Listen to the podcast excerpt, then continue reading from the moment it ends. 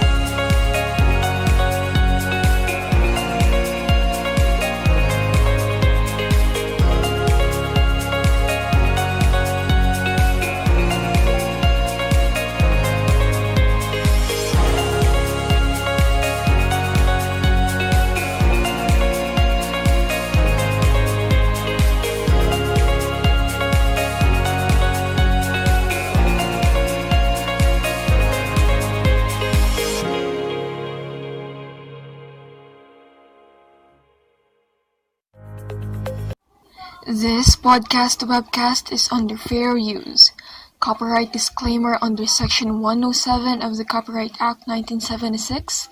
Allowance is made for fair use for purposes such as criticism, commenting, news reporting, teaching, scholarship, and research.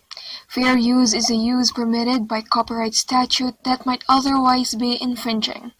Non-profit, educational, or personal use tips the balance in favor of fair use. All rights and credit go directly to its rightful owners. No copyright infringement intended. The views and opinions expressed are strictly those of the hosts and participants, and do not reflect the views of the faculty, organizations, and the university. Gayahin natin si Yana na mahilig maghulog araw-araw sa kanyang alkansya. Ang alkansyang baboy ay grabe kung kanyang busugin, kaya sa panahon ng kagipitan, siya ay may aanihin. Ayan, naririnig niyo na ba ang mga naglalaglagang barya? Humanda ng pag-usapan ng financial literacy sa susunod na episode ng Usapang Ilay.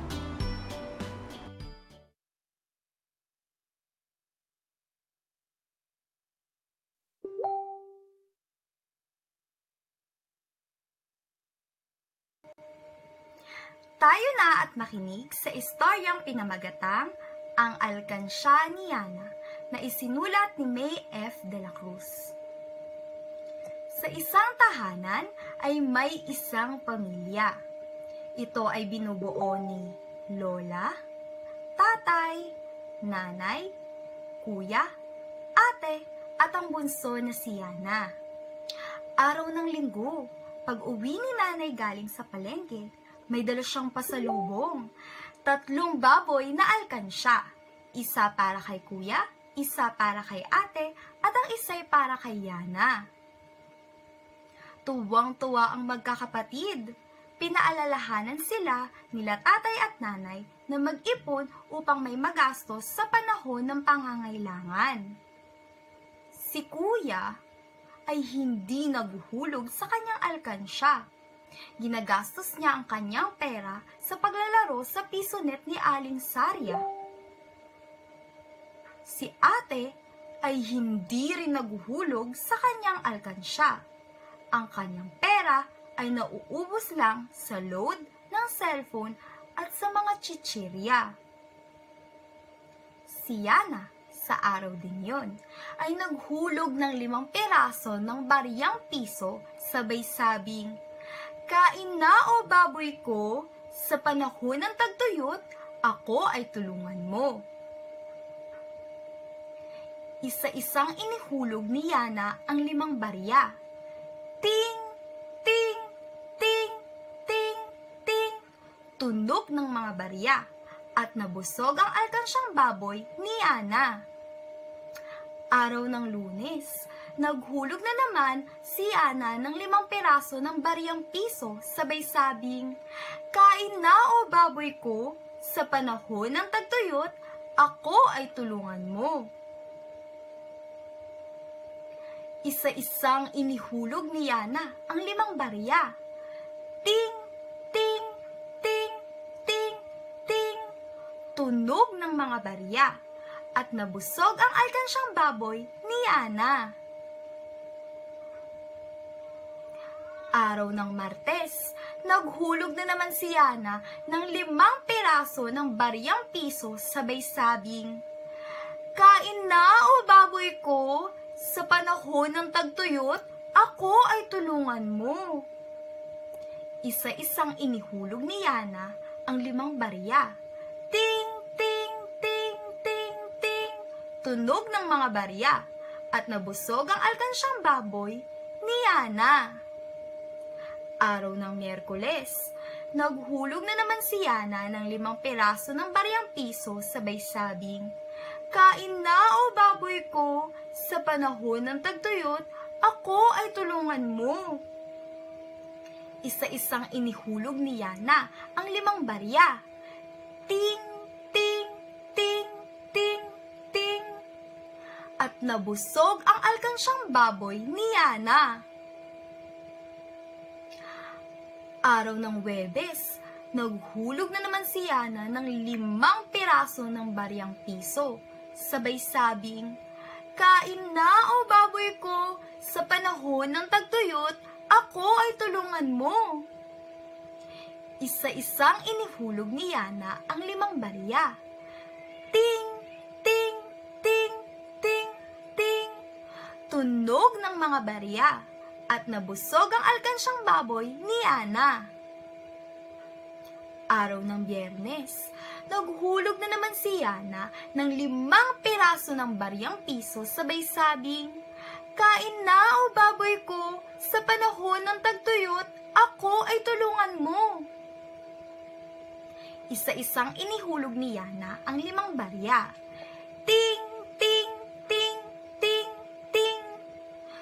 Tunog ng mga barya.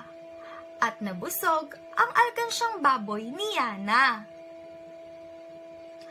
Araw ng Sabado, naghulog na naman si Yana ng limang piraso ng baryang piso sabay sabing, Kain na o baboy ko, sa panahon ng tagtuyot, ako ay tulungan mo. Isa-isang inihulog ni Yana ang limang barya. Ting, Tunog ng mga barya at nabusog ang alkansyang baboy ni Yana. Sa parehong araw, gustong malaman ni Yana kung magkano na ang kanyang naipon nang hindi binubuksan ang kanyang alkansya. Kaya kumuha siya ng lapis at papel. Isa-isang isinulat ni Yana ang mga araw na naghulog siya ng limang piraso ng bariyang piso. Linggo, Lunes, Martes, Merkoles, Webes, Bernes, at Sabado. Iginuhit ni Yana isa-isa ang mga bariyang kanyang inihulog bawat araw. Linggo, isa, dalawa, tatlo, apat, lima. Lunes, isa, dalawa, tatlo, apat, lima. Martes, isa, dalawa, tatlo, apat, lima. Miyerkules, isa, dalawa, tatlo, apat, lima. Webes, isa, dalawa, tatlo, apat, lima. Biyernes, isa, dalawa, tatlo, apat, lima. Sabado, isa, dalawa, tatlo, apat, lima. Binilang lahat ni Yana ang mga barya na kanyang iginuhit. Wow! Meron na akong 35 piso, sabi ni Yana. Paglabas ni Yana sa kwarto, nakita niya si Lola na namimilipit sa sakit. Bakit po, Lola? Tanong ni Yana. Ubus na ang gamot ko sa rayong maapo. Wala pa ang tatay at nanay mo. Sagot ni Lola. Mabilis na kinuha ni Yana ang kanyang alkansya at ginamit ang naipong pera upang maibili ng gamot ni Lola. Laking pasasalamat ni Lola kay Yana. Tuwang-tuwa rin si nanay at tatay sa ginawa ng anak. Napagtanto ni kuya at ate na kailangan palang pera ay ipunin para sa panahon ng tagtuyot ay may dudukutin.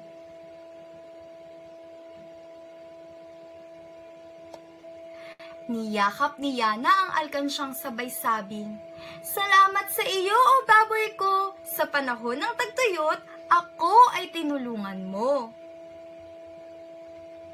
At dyan nagtatapos ang kwento ni Yana at ang kanyang baboy na alkansya. Muli, iyon ang Alkansya ni Yana na isinulat ni May F.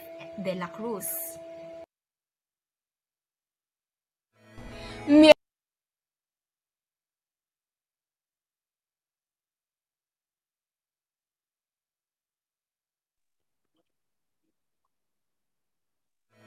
Miyerkules na, literacy advocates!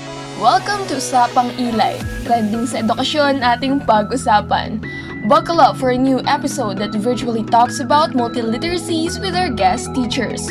Don't worry dahil kahit lit ito, light lang dito. Be sure to listen and watch all the way through kasamang ating dalawang lit teacher hosts, Teacher L and Teacher Z. Good afternoon, everyone. Good afternoon, everyone. Kumusta naman ang insights mo dun sa story ni Yana, Ma'am Biza? Oo nga, actually, na ano ko, na-realize ko na it's always good to save for a rainy day, di ba? Mhm. How about you, Teacher Zai? Well, naisip ko na saan ang gagaling yung nilalagay niya dun sa kanyang baboy. well, pangalawa naman, it also um, reminded me of our experience during the pandemia. So, naisip natin lahat, ano, there are a lot of people na nawalan ng trabaho. So, if naging handa tayo at kagaya tayo ni Yana, um, siguro medyo hindi ganun kahirap yung naging buhay natin. Although it is really difficult to, to really say that, ano. Kaya naman, kailangan talaga natin ng experts para dito. So, sino ba itong mga experts natin for this afternoon? Okay, so we're very fortunate today, no, na we have not only one but three invited guests sa ating usapang uh, elite to talk about like money matters or Mhm. saving or to help us not to break the bank easily, yun nga, 'di ba? So let me introduce our first um guest. Um, he is Mr. Edward Michael de la Cruz, ECE MDRT. Um, he is a licensed electronics and communication engineer. He earned his bachelor's degree from Pamantasan ng Lungsod ng Maynila. And currently, he is the unit manager in PruLife UK with 24 manpower personnel. And he has three years experience as a financial planner in the insurance and finance industry. And he is also a member of the Million Dollar Roundtable and a member of the Registered Financial Planner RFP of the Philippines. And of course, he is our proud alumnus. He is um, from PNU CTL batch uh, 2008. So let's give a round of applause, virtual clap, no, for Mr. Edward Michael de la Cruz. Hello. Hi. Good Hi, sir. afternoon. Hello, hello everyone. Good afternoon po. Um ah ayun. thank you, thank you very much for a wonderful introduction. Grabe na kinabahan ako dun. ah. That- Don't worry, light lang ka. Okay. So we have our second speaker or guest speaker, yes, ang ating expert sa financial literacy for this afternoon in name of Maria Erica F. Mendoza or Kay. Um, she is a licensed professional teacher from Dasmariñas City, Cavite. She finished her bachelor's degree from ISHRM school system in 2011 after which she completed her certificate in teaching program at PMU in 2015. She earned her master's degree from PWU in 2021 and has been teaching in senior high school since 2017, handling TVL, HE major subjects, work immersion, and entrepreneurship. Every year, she spearheads facultative and intensive restaurant entrepreneurship and macro business expo, where she encourages and inspires her students to venture into the world of business and make use of the competencies they acquired in school. Alongside teaching, she runs her home-based online cake business. Wow, parang na mga cakes na to. So in her free time, she enrolls in various short courses as she believes investing, like Diana, in oneself is the best investment anyone can ever make. She aspires to become a person of influence worth emulating someday. So everyone, good afternoon. Say good afternoon to Miss Maria Erica K. Mendoza. Hello po. Good afternoon po sa ating lahat. And thank you po for inviting us. Ako din po kinabahan.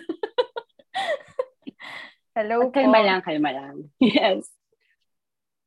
All right. So, sa ating um uh, third guest, but definitely the least is Mr. Jomari De Leon. So, he is a licensed professional teacher, freelance events host, entrepreneur, and volunteer. So he graduated um, bachelor secondary in physical education at Philippine Normal University, Manila. So after finishing his first year in teaching, he realized the need he needed to start a business on the side. So, inspired by his experiences as a volunteer in church and community since childhood, he plans to succeed more in life for him to give and share more to those in need. So currently, he is now the chief operating officer of a newly established nonprofit organization named Aktibong Lumbenyo Angat Voluntarismo or ALAB movement in his hometown um, in Lumban, Laguna. So let's give our virtual clap to Sir Jom. Hello, Hello Sir Jom. Hello po, good afternoon. So, ayun, I usually host events, pero iba ang kaba talaga pag ikaw na yung in-introduce. so, Ay, thank you so much for the opportunity. Okay, so good afternoon everyone. Um, thank you again for your time and maraming salamat din sa ating mga participants here sa Zoom at saka sa ating Facebook Live. So sana sumagot kayo sa aming mga katanungan later on. And so we shall begin the forum with our first question. From Lisa? Sige, our first question is, what is financial literacy? Sino po ang magre-recite sa afternoon na ito? Sino tatawagin ni teacher? Ayan, kung sinong gusto mo una. sila, pero Oo. parang ready na si Sir Edward din. Nakikita ko. Ayan, saga.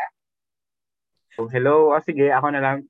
Gusto ko naman yung financial advisor, no? I'll, I'll start na. So, uh, thank you no um yan yung question no uh, what is financial literacy no pero for for me ano yun eh parang ito yung ability ng isang tao na uh, makapag-decide on on his on or her own about uh, how he managed uh, his own money okay? Parang uh, kumbaga itong financial literacy isipin natin parang decision making na Uh, kapag uh, financial literate ang isang tao, um, dapat uh, marunong siya uh, alamin niya kung um, dapat ba itong bilhin ngayon mm-hmm. or pwede naman to bilhin next time, 'di ba? Um, mm-hmm. A financial literate person for me is uh, parang a person who knows how to budget, 'di ba? Ayan yung number one, budgeting talaga. And mm-hmm. and yung problem natin with the Filipinos kasi uh, akala nila pag budgeting, naku, for ano lang yan, para sa mga mayaman. Yes. Para sa mga mm. rich kids lang yan. Hindi, eh, ba't pa ako magba-budget? Eh, kulang na nga yung budget ko, no? So, um, another one, a financial literate person uh, knows how to prioritize things, no? So, alam niya kung uh, difference between a need versus want. Okay? So, dapat, yan, dadaan tayo sa mall, dapat pag may nakita nating sale, ano ba to? Is it a need or a want? 'Di ba? Uh, and last but not the least, um, a financial literate person then knows how uh, uh, parang for them money is not only meant for spending, no? Talagang yung money na to, uh, pwede siyang gawing tool para uh, i-multiply pa or to create more mm. money. So, yan, yan, yan. Actually, marami pa eh. Pero ito, yun yung na, tatlong naisip ko about financial literacy. Ayun. The third one is investing, right? Yeah. That could be one. Okay. Thank you for that. Medyo marami kami gusto sana itanong. Kaya lang baka kasi may susunod pang magre-recite sa afternoon na to. Sino po bang susunod?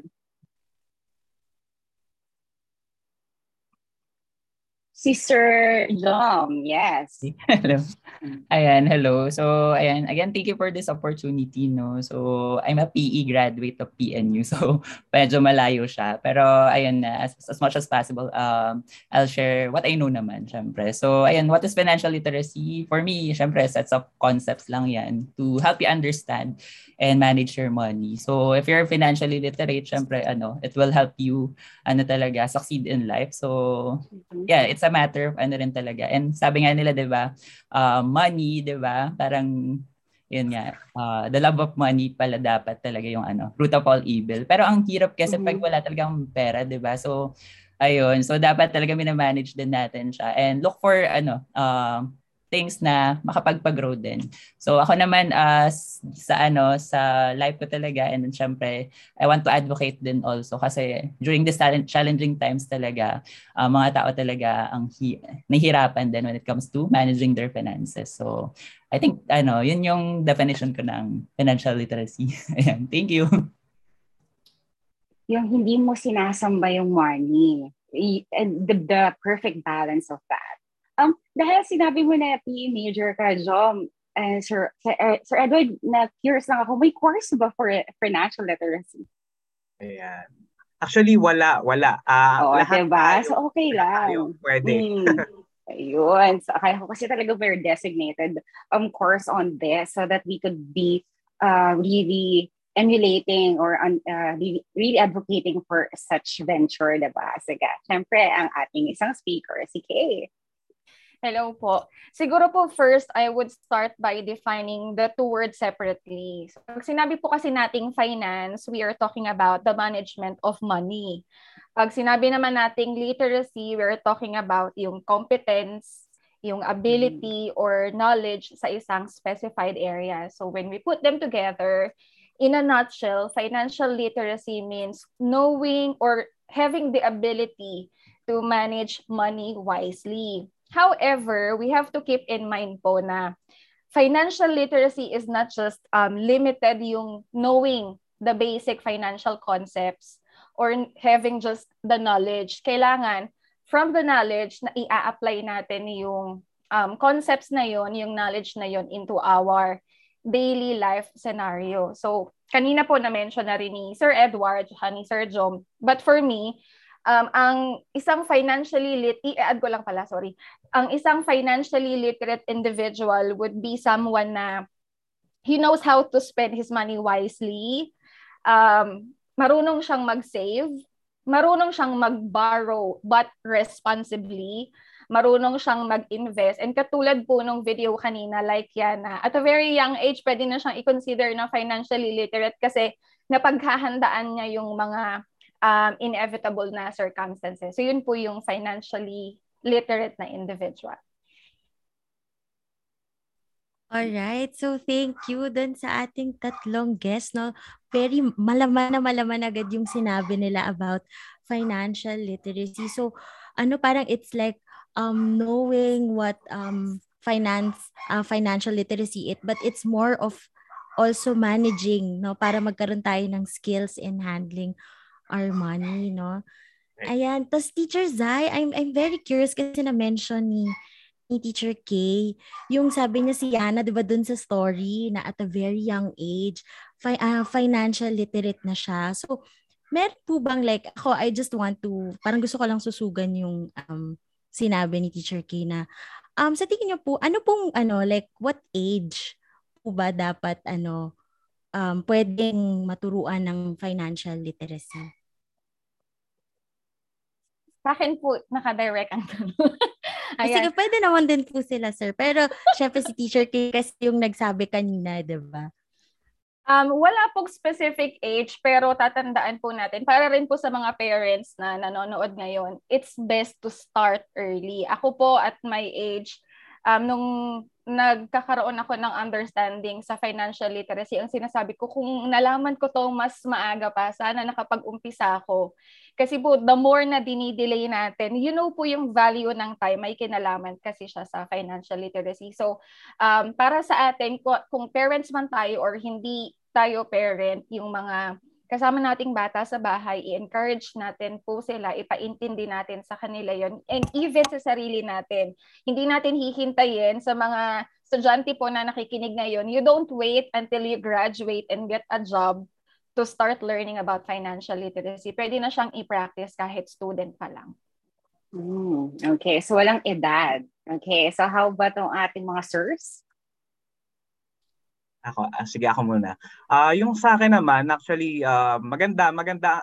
Naalala ko nga, may naalala ko dun sa story kasi uh, for me, talagang dapat sa bata pa lang eh. Start them young. Parang bata pa lang, uh, alamin na nila. Uh, hindi uh, hindi naman ibig sabihin mag-invest ka agad. Yun yung problem eh. Parang young people wants to invest agad.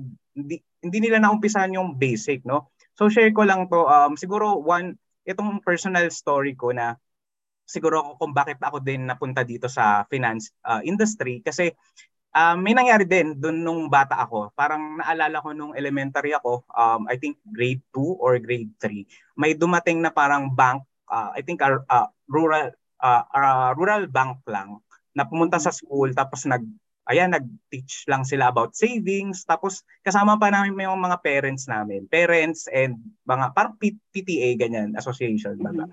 Then, ayun, naalala ko um, yung uh, parents ko, uh, inopenan kami ng savings account. Then, uh, parang nangyayari doon, every week nagde nagde-deposit kami. I mean, doon siya nag-start. Alam mo yun, yung from there, doon ko na nalaman, ay, ganun pala yun na uh, yung baon ko, doon ko nilalagay siya every week. Tapos, hindi ko nga alam kung anong binili ko noon eh, pero baka kinuha lang din ng magulang ko. Pero ang point is, di ba, ang ganda nung, uh, nung value nung sa bata pa lang, na, na ano na, na, na bukas na yung open, yung mind niya doon sa mga mm-hmm. ganong usapan. Wow, that's that's nice. So grade 2. Oh, sige, tingnan natin kung mabibit siya nito ni John. Sige, go. Hello po. So ayun, siguro tama naman, wala naman talagang age when it comes to financial literacy, 'di ba? So sabi nga ni Sir Edward, 'di ba? Start M young. Tamang-tama talaga 'yon. So uh, siguro we can look at the culture of Chinese people, 'di ba? Meron sobrang wealthy sila at the same time they have their businesses And majority dito sa Pilipinas, 'di ba, mga Chinese talaga na may may-ari ng businesses. And syempre siguro on the list na lang, we should ano emulate them when it comes to managing their finances. So good thing na lang, di ba, there are news na meron na rin i-integrate yung financial literacy sa curriculum natin, di ba, sa Pilipinas. So yun, siguro ako, uh, we should prepare, ano, kahit bata pa lang na there is value to everything na they consume, they have, or yung ginagamit nila, 'di ba? Para alam din nila importance na ayun, may value talaga and dapat pinaghihirapan din and or mina-manage. So we can prepare them sa real life real life situation na sila mismo they can stand on their own feet talaga. So yun lang. Okay, so that means so financial literacy is wisely budgeting your money and then it's also knowing how to prioritize And you can make it as a tool to invest in oneself or to invest financially na rin. Okay? So dahil nasasabi na ni Sir Dom yung tungkol sa pagde-develop ng ating mga skills and financial literacy, Ma'am Liza, ano nga ba yung second question natin? Ayan, ang ating second question ay, how do I develop financial literate individuals? Or how do I develop financial literacy among learners? Sige, sino po Namuyod po si Teacher L. Siguro ako na lang una kasi ako yung huli. Sige, volunteer na po ako. Ayan. Um, how do I develop financial literate individual? Siguro po, umpisahan ko to sa profession ko, kasi po ako ay teacher by profession. I am teaching grade 12 senior high school students. Um, when I teach, I try as much as possible to integrate financial literacy doon sa mga subjects na tinuturo ko. Kasi wala naman po talagang specific subject eh. Kung meron sana talaga, um, it could have been better kasi mas matututukan siya. Pero with all the most essential learning competencies na kailangan ma-meet within a specific span of time uh, para kumbaga isusundot mo lang talaga yung financial literacy doon sa topic for the day. Pero ako po, ayun nga, ini-integrate ko. Tapos nagbibigay ako ng example. And, and then, um, siguro pa magbibigay ako ng three steps para dun sa mga sa mga kung meron pong teachers na nanonood ngayon na gusto rin i-integrate yung financial literacy sa subjects na hinahandle nila o kaya sa mga future teachers natin ay I'll I'll give like three steps or tips. First is katulad po nung definition ng financial literacy kanina, first step talaga is malaman nila ano ba yung mga basic concepts. Ano ba yung earning? Ano ba yung saving? Ano ba yung borrowing? Ano yung interest?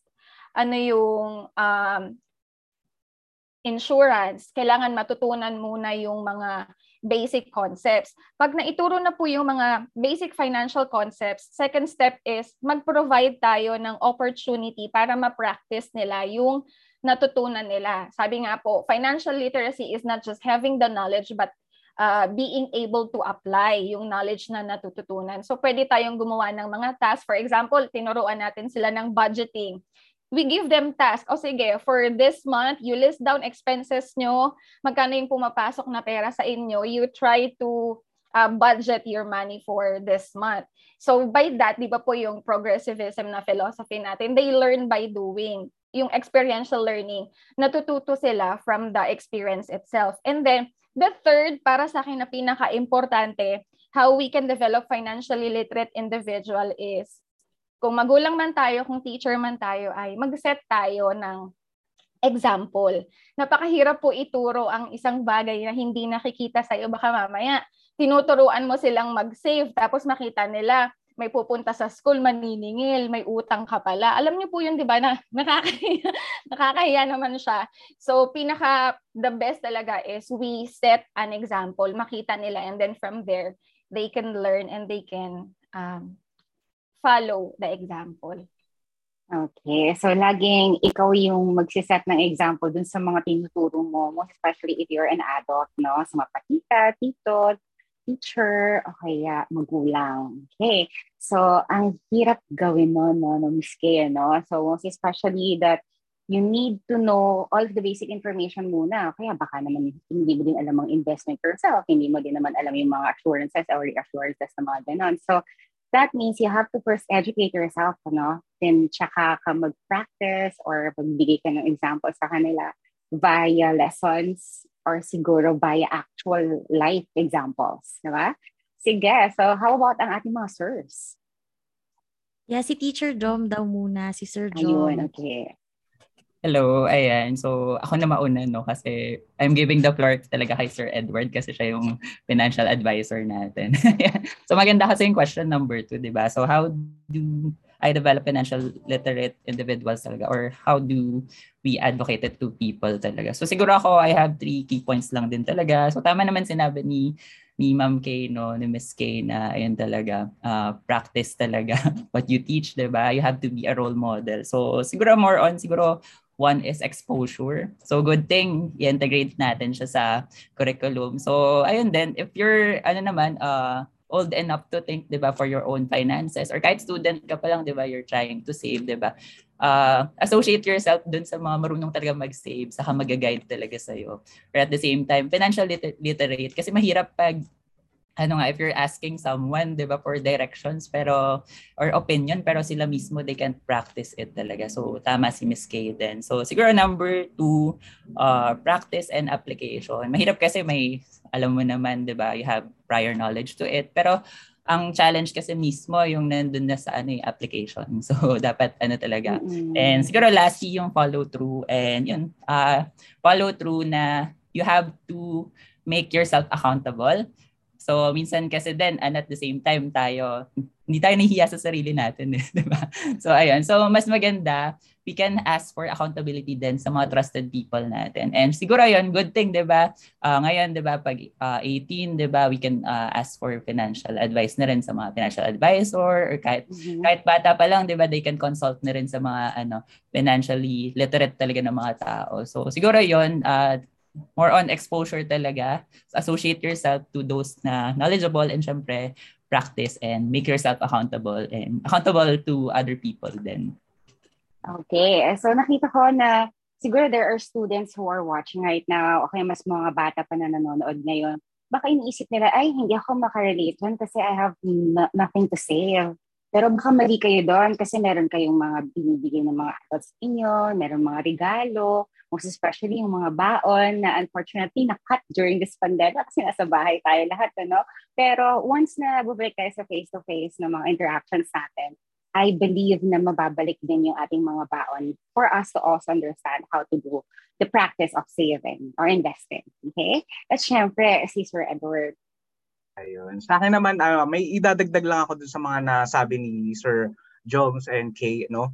Um, una sa family, start tayo sa family.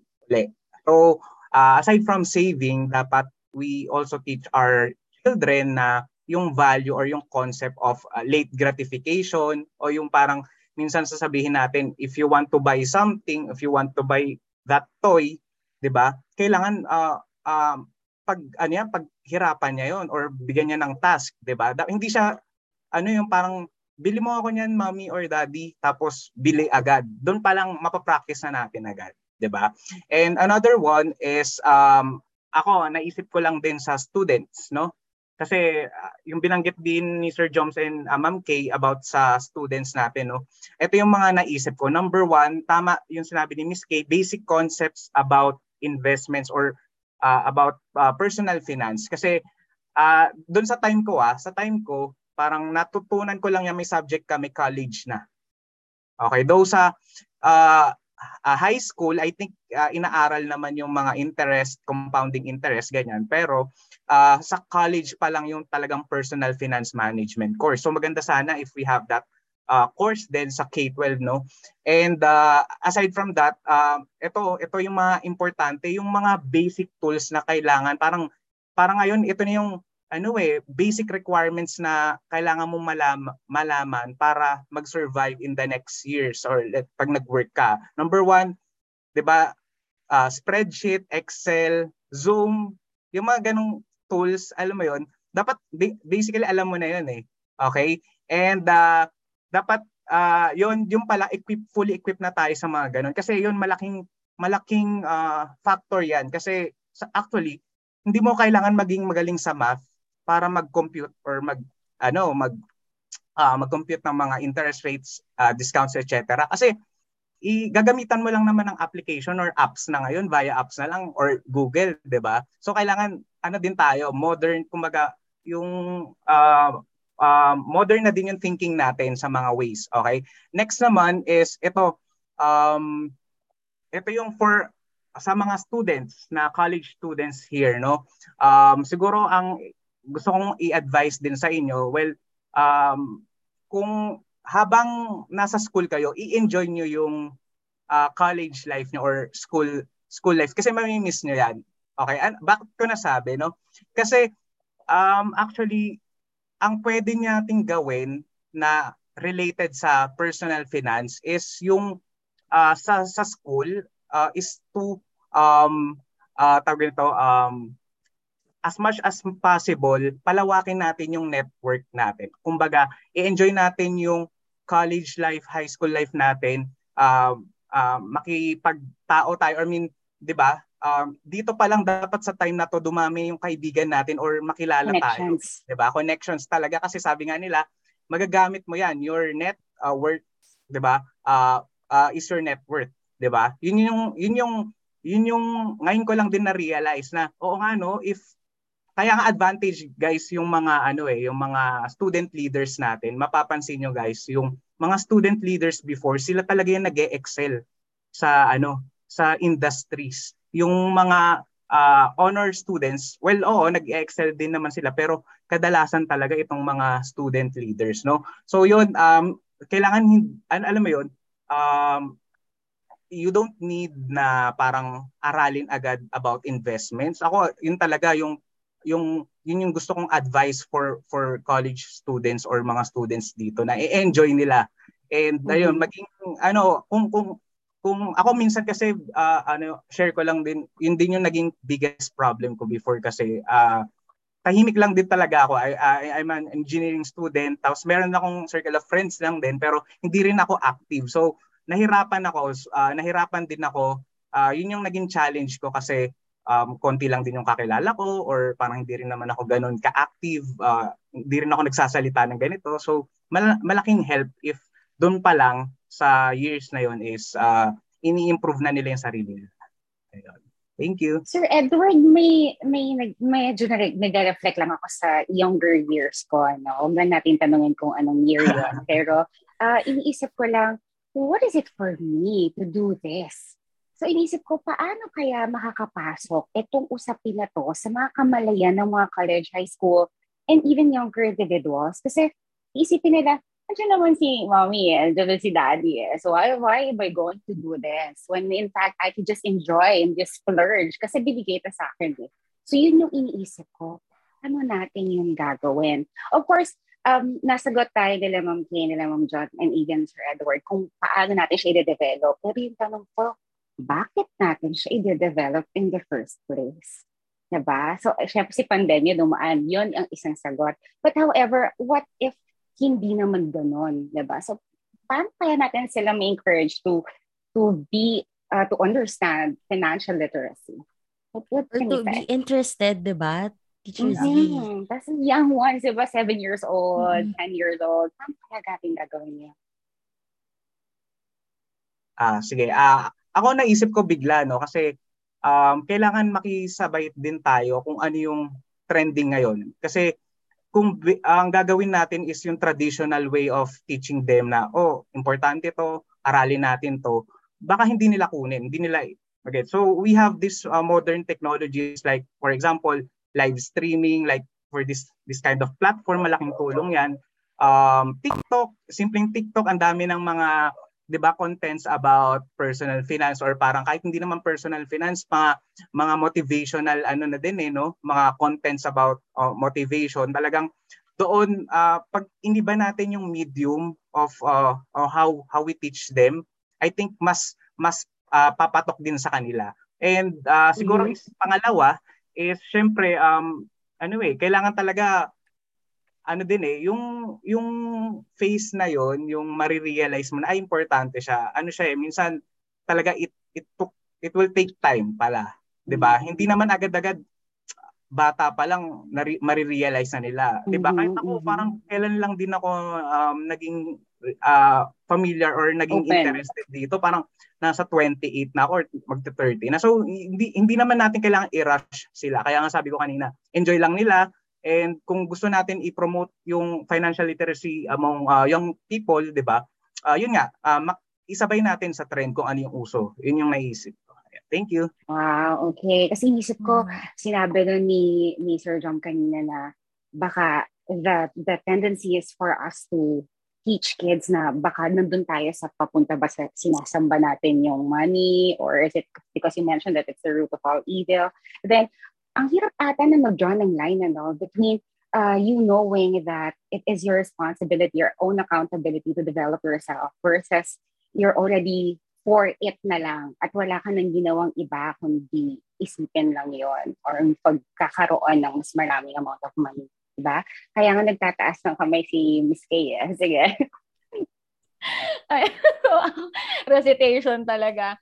Um, yes. Um, sa akin naman po, we have to make financial literacy interest, interesting and fun for for them, for the college students, senior high school students, kahit dun sa mga bata. Kasi po, kung nasa bahay tayo, tapos makikita ng mga, kunyari, ng anak natin, kalat yung notebook sa lamesa, gulo-gulo na yung buhok ng nanay, tapos nagsisigawan na sila dahil nagbabudget siya, parang kakatakutan nila, hala, ayokong gawin yan kasi nag-aaway na sila. Pero, if we can make it fun and interesting for them. I remember po nung panahon ng pandemic, siguro nasa home bodies po ba kayo?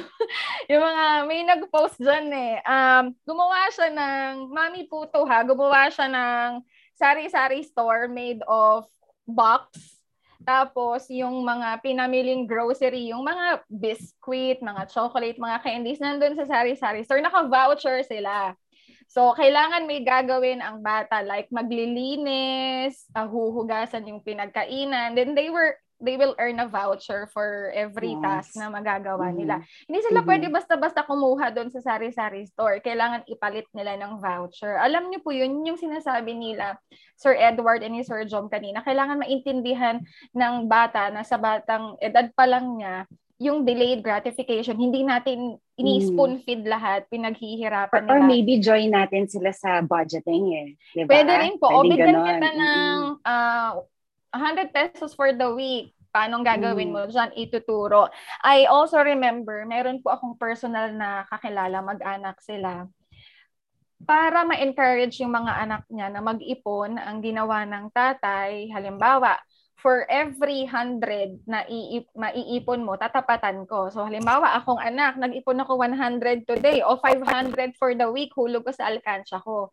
Yung tatay, naguhulik din siya ng 500.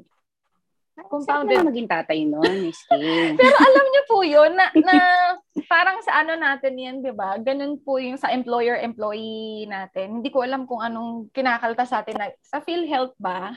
mm-hmm. Pero yung ganun, mm-hmm. ibig sabihin yung bata na i-encourage siya na mag-save kasi nakikita niya may meron siyang reward.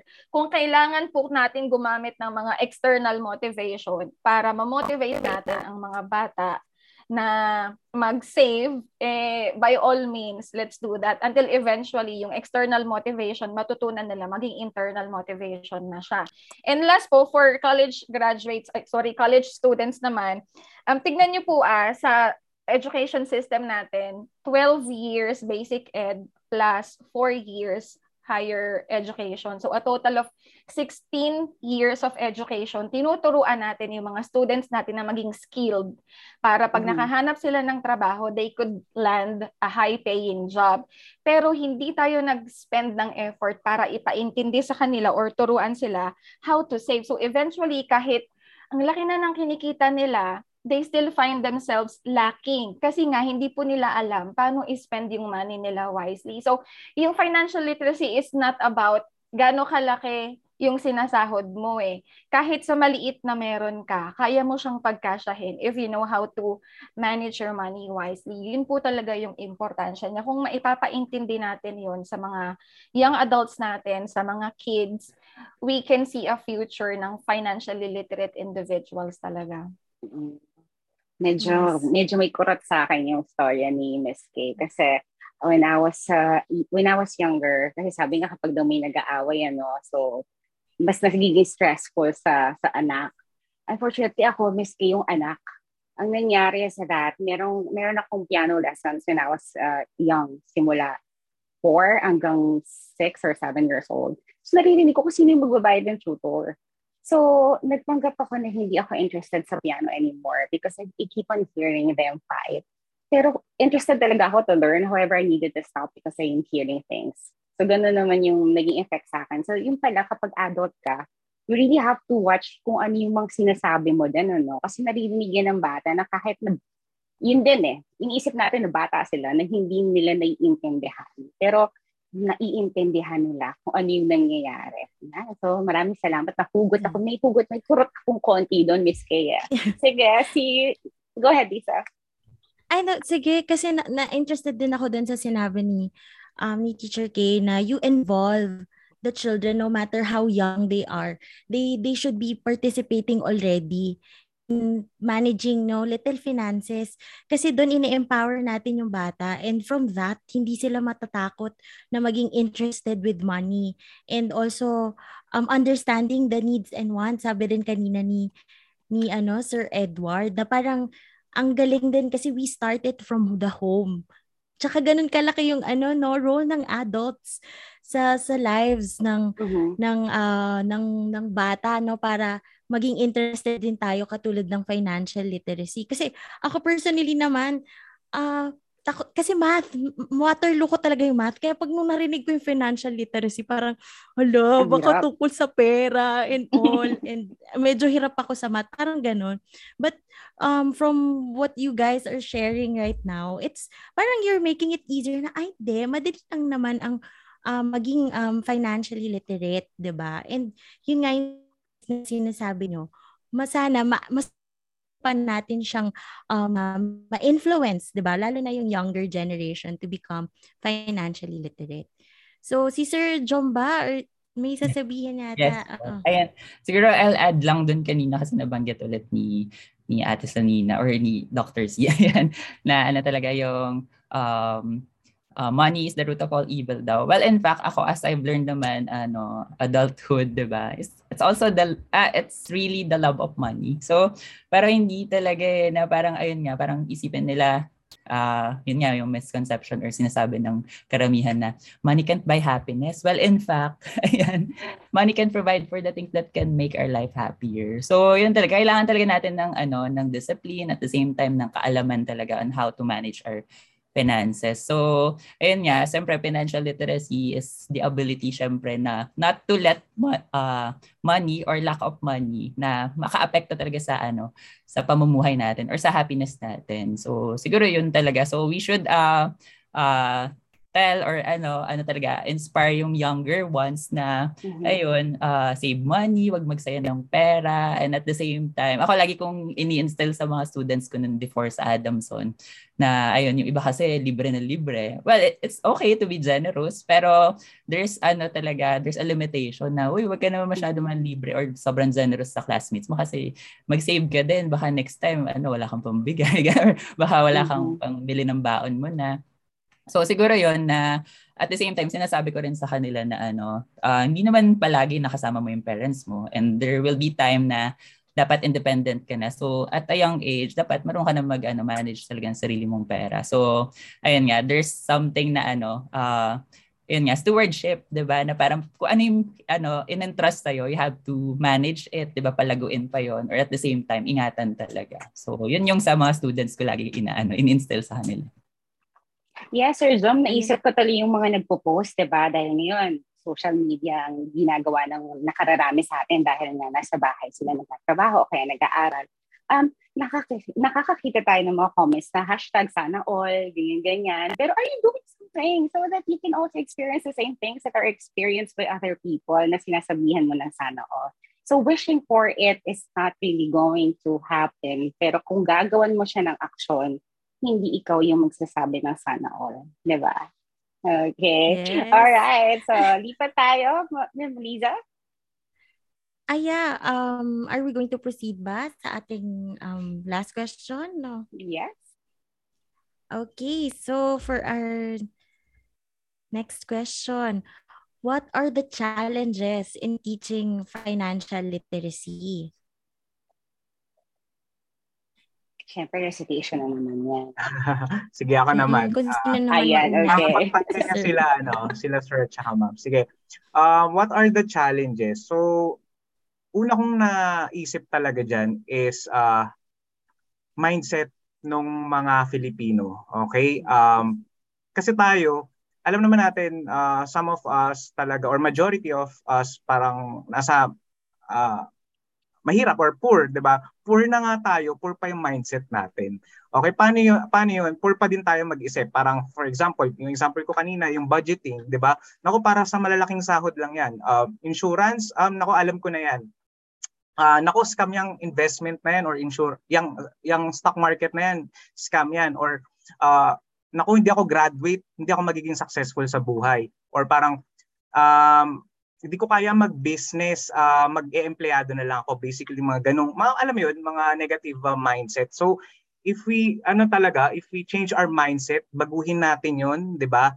Um, I think malaking impact siya, di ba? It will start from our own, yung uh, own mindset, eh, um, parang ibahin natin yung uh, isip natin, parang magkaroon tayo ng paradigm shift sa sarili natin na kaya natin lahat or kaya natin mag-save, kaya natin yung uh, kumita pa, kaya natin mag-business, 'di ba?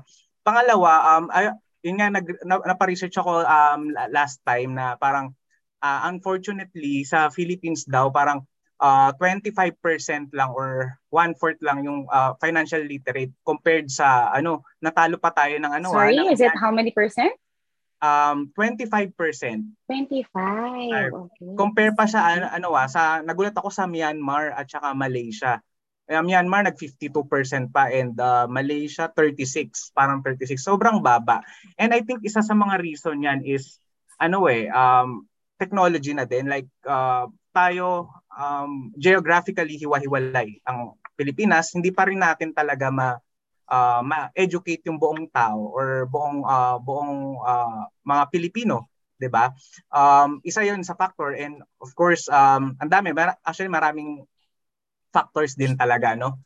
And pangalawa is, or pangatlo, um, ito yung, uh, balikan ko yung sa teaching, no? Parang by default or sa atin, uh, ang naiisip or ang ang ang usual na thinking natin or ng mga parents natin is uh, kailangan mo magkaroon ng magandang grades para magkaroon ka ng magandang trabaho. Okay? Yes. Uh, na, na nasa set aside or hindi na na-feature or nasasabi yung yung paano naman na pwede posible pala tayong maging successful kapag naging businessman tayo or nag nag-business tayo, 'di ba? Pwedeng ganoon. I think binabalikan ko yung uh, uh, nung uh, high school ako elementary, parang wala, wala, wala masyado. Talagang kailangan more of grades para maganda yung yung ano, yung company na pupuntahan mo, pero yung about the business, kung anong magandang business, wala. Walang Walang ganon, di ba? So, ayun, yun yung mga naiisip ko. And last but not the least, very important uh, na malaman natin yung about security uh, and safety issues. Uh, uh, tayo mga Filipino, napaka-gullible natin din sa mga sa mga ganyan din, no? Kaya mapapansin natin ang dami pa ring nasa scam. And uh, kung titingnan nyo, la, majority ng nai-scam ngayon is nasa probinsya. Okay? Uh, kung maki, ma, I, I sure you will agree kasi bakit bakit ba sa probinsya? Kasi sila nga talaga yung mga ano na pag-iiwanan or hindi sila nai-inform about uh, personal finance or yung tamang pag-invest or tama ba tong investment na to, 'di ba? Um yun yung uh, yun yung mga challenges na I hope uh, with this kahit itong small itong platform natin, 'di ba, malaking tulong sana ma-impact natin yung mga audience natin. And also um sana ito na yung start para sa education system natin, 'di ba? Na talagang i-revamp natin siya. Eh nagawa nga natin mag uh, matuto magluto, magtahi, um, mag uh, magtanim, 'di ba? Um, woodworks. But hindi natin gawin yung ano, simpleng personal finance, 'di ba? Na makakatulong sa life natin habang buhay. Yes, ano, um, share, na, na share ko lang yung sa, sa Thailand. Siguro one of the reasons na kung medyo mababa tayo ng Philippines. Kasi sa Thailand, kapag pupunta ka doon, on some of their places, mga night markets, you will notice that there are young kids or mga high school students, nagpa-perform sila to earn money. So, nung tingnan namin kung why are they doing that, meron palang early na entrepreneurship sa kanila. So, they are given um, um, time or binibigyan sila ng subject or binibigyan sila ng parents nila themselves no mentorship kung paano kikita. And it's not child abuse. It's really, really uh, um, educating their kids, their young ones, kung paano ba mag-manage ng money. Kaya tama yung sinasabi mo, sir, na it's really about changing yung mindset natin. Sa atin din kasi, di ba, kapag pinagtrabaho mo yung bata, tingin na nila talaga trabaho na um, for example, bibig pa, yung sa, sa amin sa probinsya, tawag namin is upa. Diba, pag magwawalis ka, bibigyan mo ng ganito, bibigyan mo ng ganyan. So, merong mga reinforcements na binibigay. Pero others might think that it is already child abuse kasi binibigyan natin sila ng mabigat na trabaho. If hindi naman talaga mabigat. Diba? Okay, so tingnan natin yung sa iba. So, what are some of those challenges? Yes, Sir John. Okay. So, ayun, siguro more on sa akin, syempre, challenge ko before, syempre, yung first year of teaching talaga or first year of working, ano talaga siya, uh, trial and error. So, after a year of teaching. Parang sabi ko, wala akong na-save. parang puro gastos, ganyan. So parang doon ako nagkaroon ng realization at uh, at the age of 21 talaga, first year, kakatapos ko lang ng teaching. So yung challenges ko rin talaga, syempre, ang hirap mag-save and at the same time yung ano nga, um, medyo maliit pa yung sahod, syempre, starter, ganyan. So, yun yung mga mindset ko before. So, tama talaga si Sir Edward, uh, Sir Edward na sa mindset talaga. So, we should, ano talaga, uh, be, yung first na challenge siguro is yung willingness, di ba? So, siguro ngayon, kung sa tao, di ba, sa mga students, so good thing i-integrate na yung financial literacy kasi sa Pilipinas talaga, ang tagal na yung wala sa, ano, sa curriculum siguro yun, at least they have a choice, di ba, after their graduation or kung ano na, they can have their own source of income or they can manage their own money na talaga uh, confidently, at least may choice sila to apply it. Pero kung tayo siguro mismo as ano, working individuals, di ba, may sariling business or, or, or anything, So, yung willingness na parang ayun, kung meron kang katulad nga nun, sabi ni Sir Edward, yung mga mindset na hindi talaga healthy or helpful, like yung konti lang naman kasi yung kinikita ko eh, so ba, wala na akong masisave dito. Well, in fact, it's about discipline pa rin talaga and dun papasok din yung setting priorities. And siguro, next one naman is yung environment and access to information. Tama naman si Sir Edward din na yun dito sa Pilipinas, ganyan. So, uh, malayo or yung access, 'di ba? Yung mga na-scam din sa ano sa provincial ano talaga areas. Pero yun nga, uh, kung sa environment, mahirap kasi sabi nga kanina, we should start sa family. Pero yung kung yung environment mo, gusto mong matuto, 'di ba? Tapos may mang na negative sa na, "Eh, ka na mag-save, kundi lang naman pera natin." Bakit gusto mong matuto about it, 'di ba? Or at the same time, uh, mali yung tinuro sa iyo ng parents mo, 'di ba? Parang ayan, or nakikita by example, nagsuspin ng susugal yung pera or what. So siguro 'yon, yun yung challenge din and at the same time, yung follow through na ayan nga, if you want to learn, 'di ba? You should be having accountability partners. So good thing we have students here uh, watching, 'di ba? So ayan, uh, and at the same time good thing din to accountability din to yung platform na to na we're sharing on social media platforms. and naka-live stream tayo sa Facebook, di ba? So, ayun, uh, to learn. And syempre, ayun, you have your ano, professors and teachers talaga willing to support you. And uh, magbibigay talaga yan ng mga ways, di ba? Or ano, platforms na matuto kayo when it comes to financial literacy. So, siguro yun. Uh, happy to share. All right. So, thank you, Sir Jom. For sure, si Ma'am Kay, meron din masasabi ya. yes. Natutuwa po ako kasi same page kaming tatlo. Yun din yung nasa notes ko eh. I, I, I second yung sinabi ni Sir Edward and ni Sir Joms about dun sa mindset. Pinakamahirap po talaga i-break sa lahat yung mindset. And sad to say, yung poverty mentality is very prevalent sa mga Filipinos um, kanina po, di ba, nagbigay ng example si Sir Edward. Kapag nagsasalita or nag-share about insurance, kinakat na natin agad yung tao. Kasi hindi ka, ganun ka-open ang most ng Filipino sa concept ng insurance. Kasi nga, um, naka-instill sa atin na or naituro sa atin na ano ka ba? Wala ka bang pananampalataya? Lack of faith yan. Nasa Diyos ang awa, nasa tao ang, ang gawa. Parang, para sa kanila po kasi, yung insurance ay hindi, you, you, you lack faith. Bakit? Sa tingin mo ba, papabayaan ka ba ng Lord? Parang mga ganong factor po, di ba? Si, bahala na si Sir Edward on my advisor. So, naisip ko lang siya bigla kanina. Um, another mentality pa is yung pag maigsi ang kumot, matutong mamaluktot, we have to learn, yung sinasabi nga na paradigm shift, we have to break that. Hindi na po uso yun ngayon. Ang uso na ngayon, pag maiksi ang kumot, humanap ka ng mas malaking kumot. Ba't mo pagkakasyahin ang sarili mo doon? It means to say, if your income is not enough and you have spare time pa, go and find side hustles. You earn extra. Parang ganong bagay po, di ba? Um, yung nabanggit din kanina ni Sir Jom sa sa willingness, napakahirap i-break ang mentality ng isang taong ayaw magpa-break ng mentality. So, kailangan talaga magsimula sa sarili nila na willing sila. If they are not willing, wala pong mangyayari. Hindi naman natin pwedeng spoon feed ng spoon feed kung pwede nga lang tayo na yung ngumuya para sa ibang tao para lang talagang maintindihan nila. Pero hindi po eh. They have to act on it themselves. So mag-adlog po ako ng dalawa pa at medyo tricky ito dalawa kong i-add. Um, sa akin, ang dalawang challenge na nakikita ko in teaching financial literacy is, una, nabanggit ko kanina ni Sir Jom sa number, sa answer niya sa second question, yung exposure.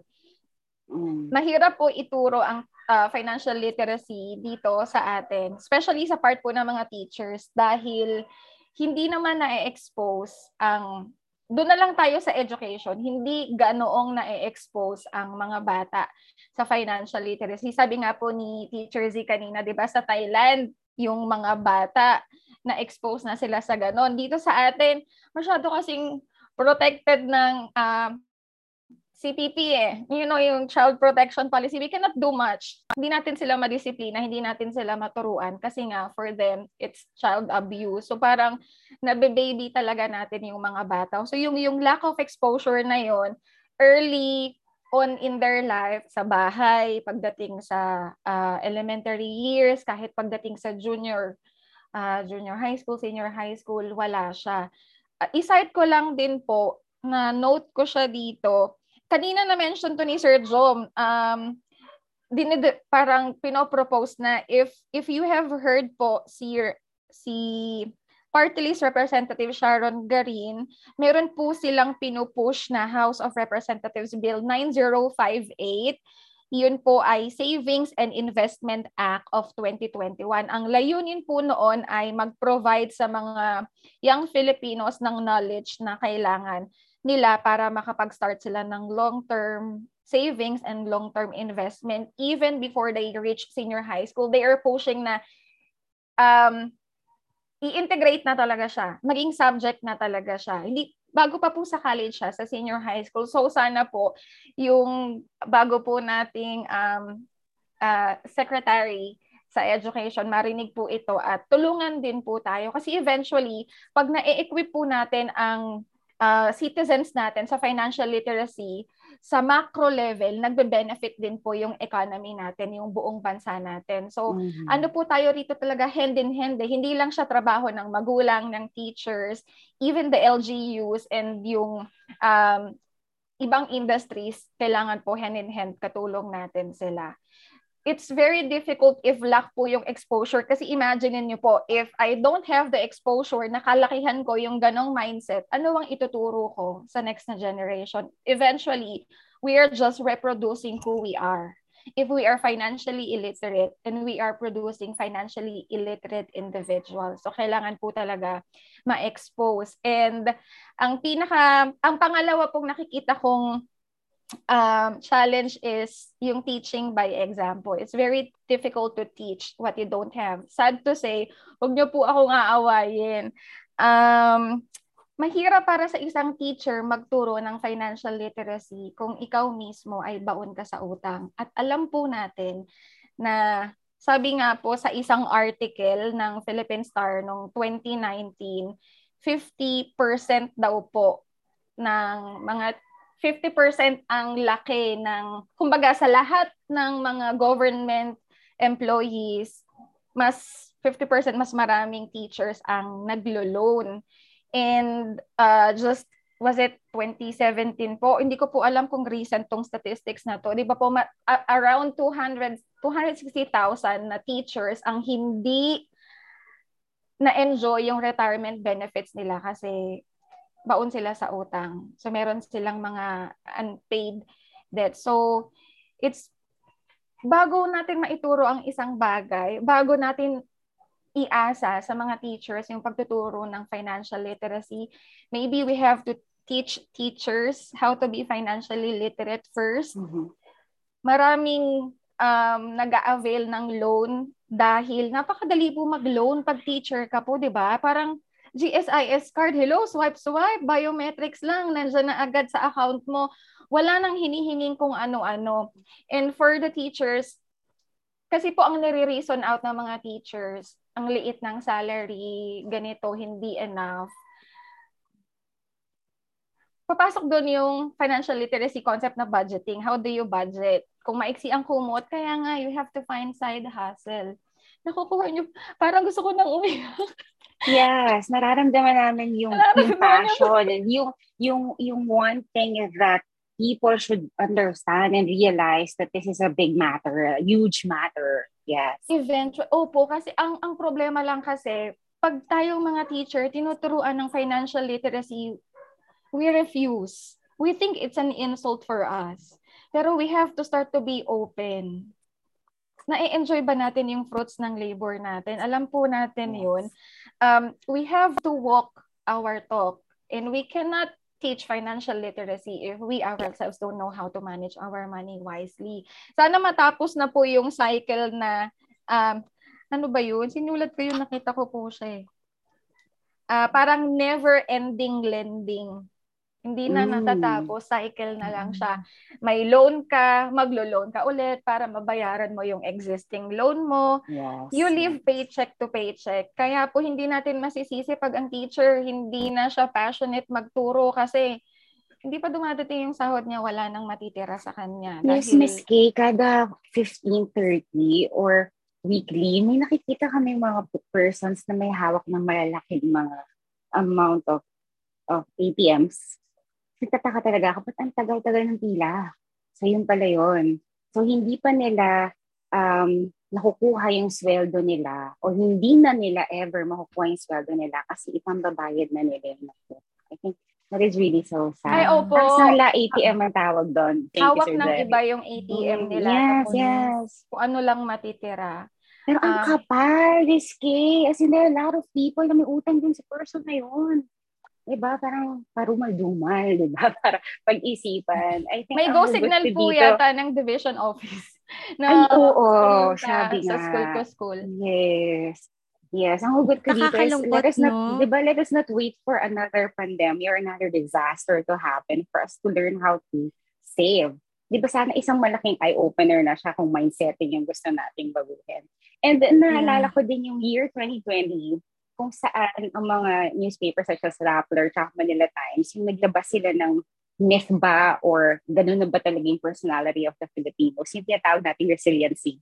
Yung nasanay na na mamuluktot ka, na um, ito na yung baha, alam na natin yan kada rainy season, we're not doing anything about it, diba? So, uh, alam na natin na magkakaroon ng uh, another na problem kung magkakaroon man ng issue sa palitan ng peso. Pero are about it. So, ano na lang tayo talaga sinasabi nga natin, natututo na nga lang talaga tayo mamulto. So, sabi mga susunod na mga generation, sana yung napoproduce natin ngayong adults, hindi kagaya ng mga most adults na, na, na nakilala natin siguro. Okay. Yes, mm. uh, meron pang gusto magpatotoo sa afternoon na to. hindi ang naman ang na-realize ko din no? Teacher um teacher Z yung sinasabi nilang um decision making talaga yung pag-change ng ating mindset it's a decision that we should make 'di ba? Kasi hindi naman pwedeng um we become financial literate literate in in like in a snap na okay mm-hmm. pagkatapos nito makinig tayo and all. It's it, it's really a decision. And plus the temptations around us. Yun nga 'di ba? Yung may pupunta yeah. kunyari sa school. Tapos o kaya mm-hmm. nakaano ka sa apps. Shopee Lazada. Magsa 77 mag ano 'di ba? Yung temptations yeah so it's it's really a decision that that we should uh, make 'di ba so yun yun yung mga magagandang points na na we are talking about na yung mindset pa lang it starts from within 'di ba yes pareho kami ni Sir Jerry dyan na magsisave ka sana kaya lang palagi kang gutom. Yes, nare-realize ko rin yan sometimes.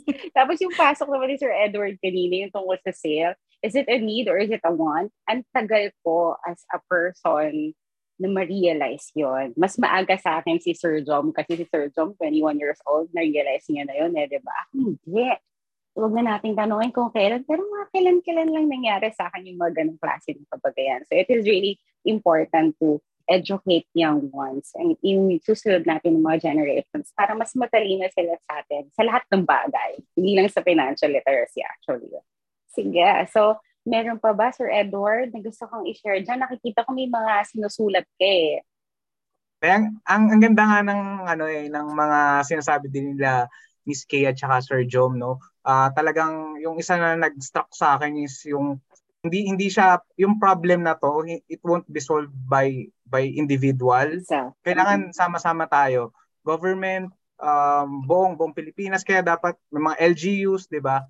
Mga private companies. So uh, malaki malaking impact nitong uh, financial liter- literacy. Tapos siguro ito uh, um i-add ko na lang din um about uh, personal finance or financial planning. Dapat nga very open tayo sa about financial planning.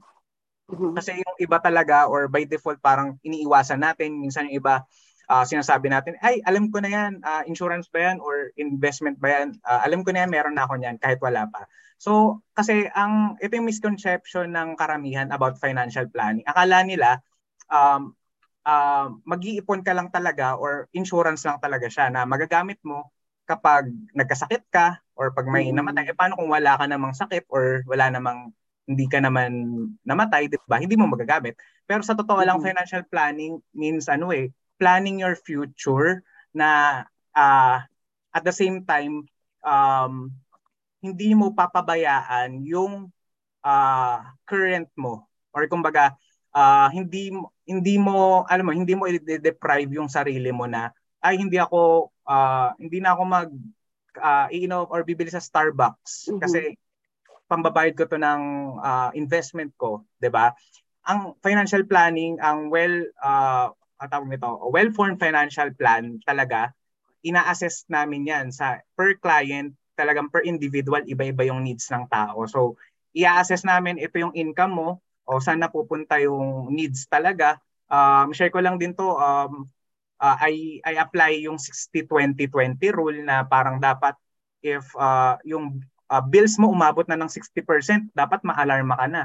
Or dapat uh, ano ka na mag uh, either dalawa lang 'yan. Uh, remove or uh, remove your expenses or magdagdag ka ng income. Okay? Tapos yung 20, 20 yung the, uh, the remaining 20 naman is for savings and investment and recreation. So dapat balance pa rin na dapat ah, hindi lang para sa future, dapat para sa ngayon din. Ini-enjoy mo din 'yun, no?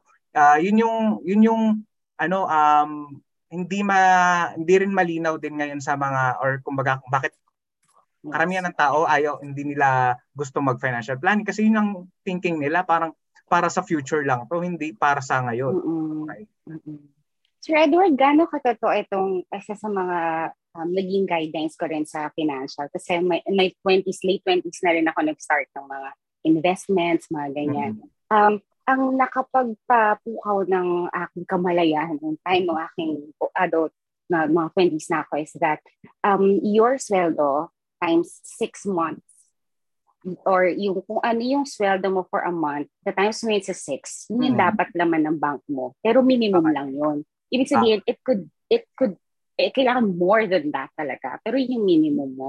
So that once na may nangyaring hindi mo inaasahan, you can still live for the next Correct. few months planning kung ano yung susunod mong gagawin.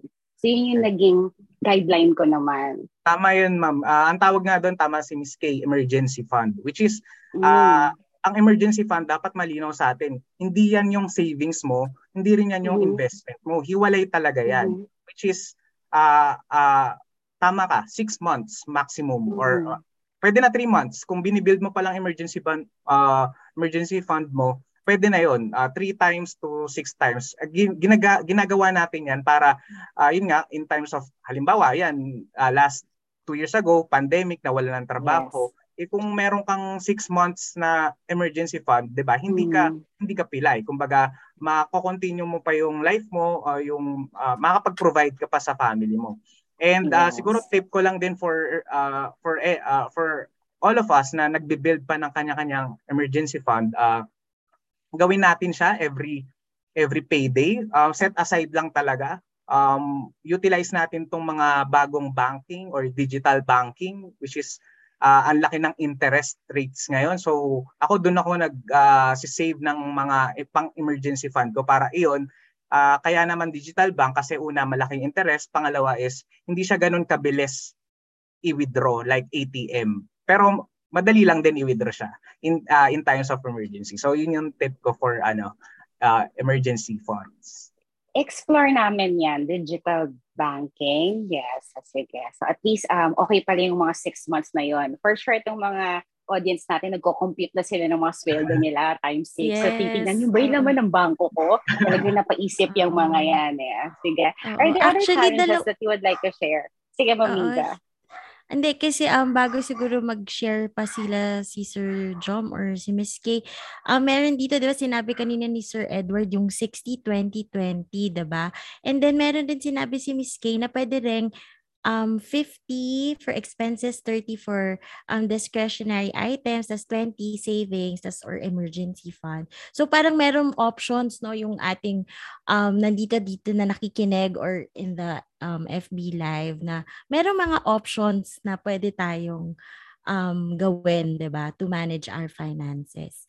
Sige, meron po, po, po bang magsasalita pa? Si Miss K, ayan.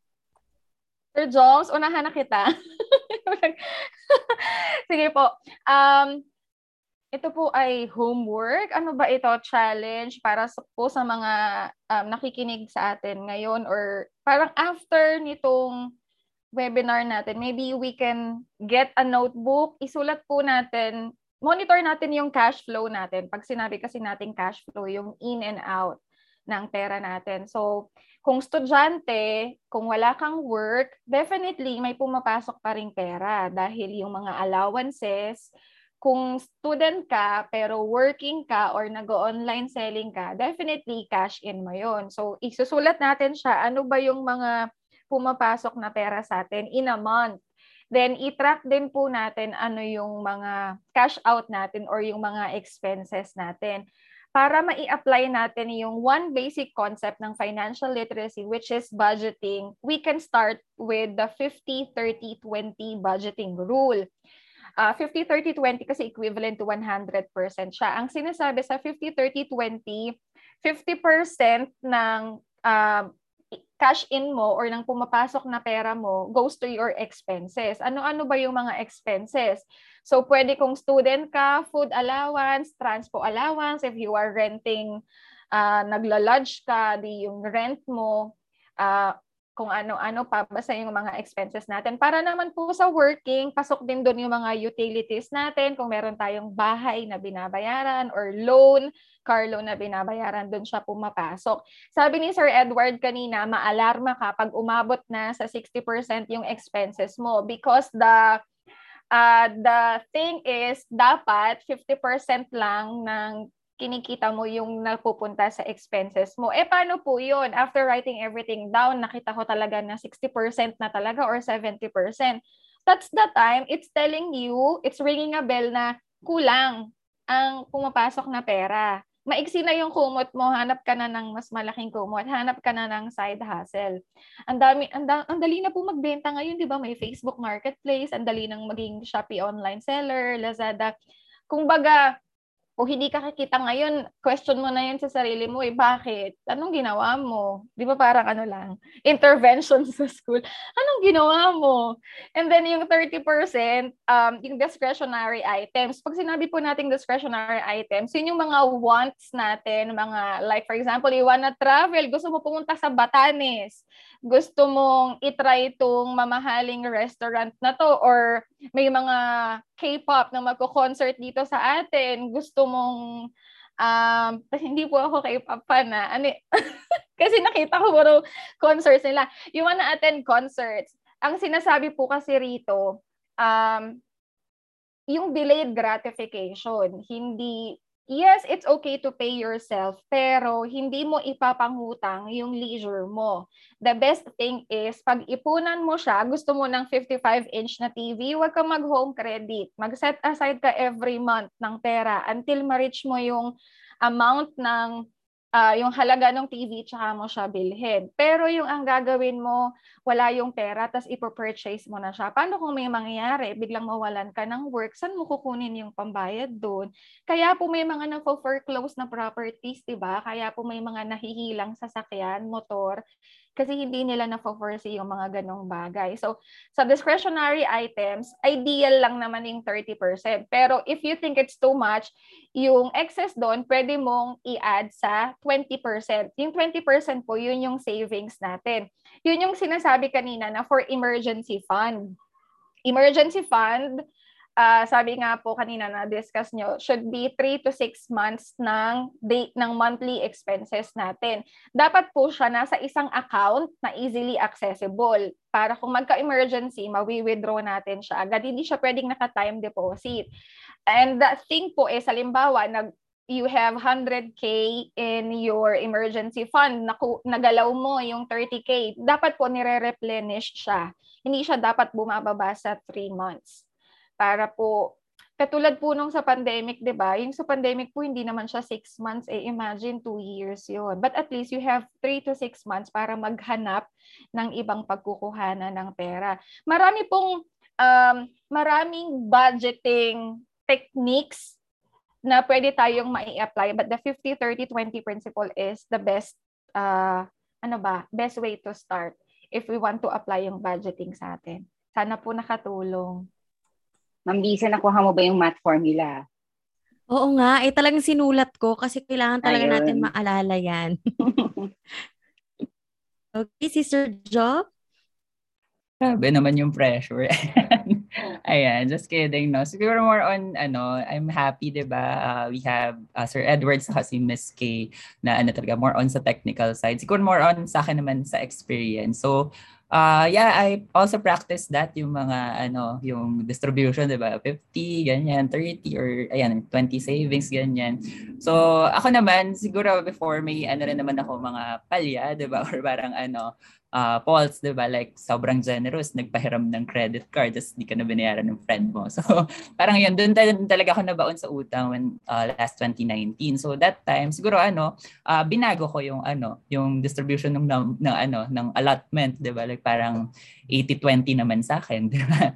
like, ano rin, study, syempre, tama talaga yung sinabi ni na Sir Edward and Miss Kay na study yung ano, yung expenses, uh, may it be a need or a want, tapos, syempre, meron tayong fixed expenses saka variable expenses. So, alal, uh, aralin mo talaga yung variable expenses. Like me, myself, I'm guilty as please. ano, meron kasing bagong tayong ano, coffee shop, ano, sa kabilang street, 'di ba? Kahit rural dito sa Laguna. So ayun, parang binibila ko parang dapat nasa savings ko na to nakakailang kape na ako within the day. So parang 'yun, i-monitor mo rin talaga and be accountable. So dapat may tracking list ka rin talaga and all. So siguro yon uh, ah, iwan ko na lang din kayo sa saying na, ayun, let's quote si Lao Tzu, di ba, na parang sabi nga niya, ano, uh, teach a man, ah, I mean, give a man a fish, he will live for a day, di ba? Pero yun nga, teach a man uh, how to fish, he will live for a lifetime. Pero siguro ang challenge din sa atin, di ba, let's uh, work hand in hand, lalo na tayo mga educators, no, mga taga-PNU, then lalo din yung ano, advocacy din natin dapat to, na ayun, we should ano, teach people how to teach other people how to uh, fish, di ba? Para ayun, the possibilities are endless. And siguro yun, uh, yun nga, uh, financial literacy is our key to financial peace. So, mahirap ma-stress sa buhay. so, yun lang. Ayan, marami tayong natutunan this afternoon. At dahil mainit na nga ang usapin, ano bang dapat natin gawin, Ma'am Lisa? Ay, syempre, kailangan nating mag-icebreaker muna, di ba? Ayan. Yes, so, yeah, while we do a little of reflection. Sige. Yes, oo, ano para ma-imbibe na natin lahat. Yes, tingnan nga natin. Ayan.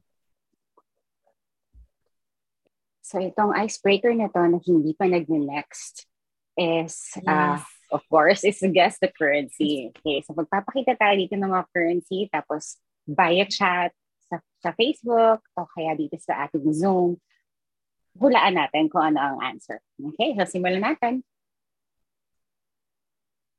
Mm-hmm.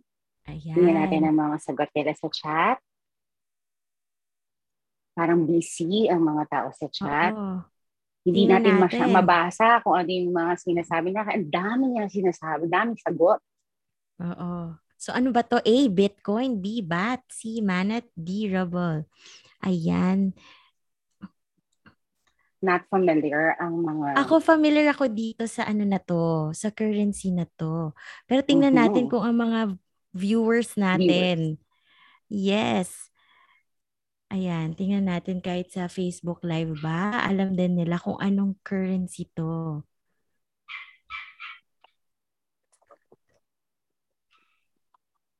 A daw. Ayan. Your answer is letter A.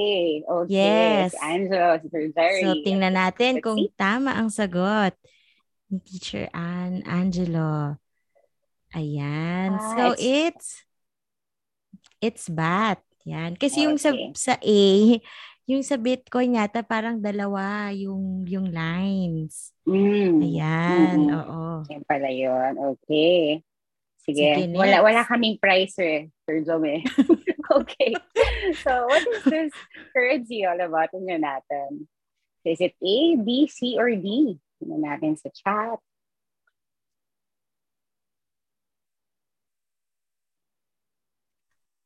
Delta daw. D daw ang answer nila. Okay? So, mukhang yung iba nagbabase dun sa pinakaunang word eh. Pinaka, pinakaunang letter ng word eh. Ayan, paramihan. Okay, so tingnan natin ang sagot. Tama ka. Ayan, tama. Okay, pero wala kang prize ha. Tama ka lang. Yes. Yes. Bragging rights Intrinsic. lang. Yan. Intrinsic. Okay, so we have this one. A, B, C, or D. Frequency to eh, statistics eh. Forte daw sa music.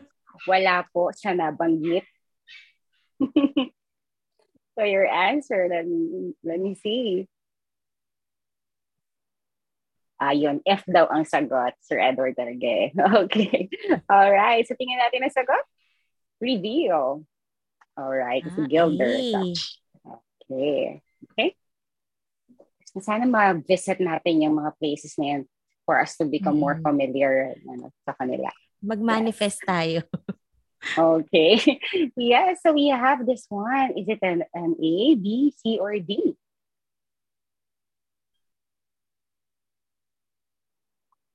Okay, lira daw.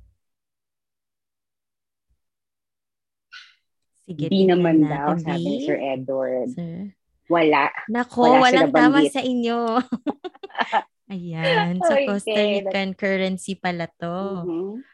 Okay, let's have the next currency.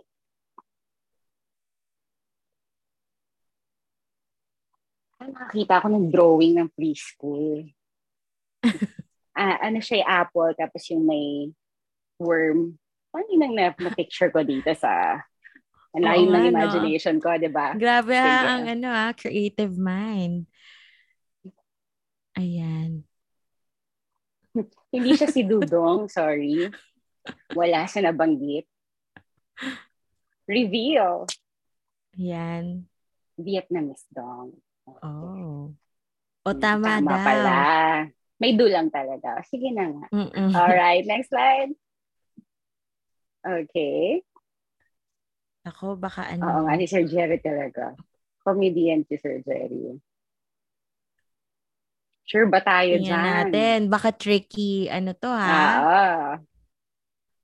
Pera daw. Sab- Naku, malamang nga. okay, reveal. Yes, Spanish. Kulang na naman kasi tayo ng isang dash eh. Isang Kaya hindi siya line. peso. Yes. Yes. Okay. This is our last. Can we have the next? Okay. E.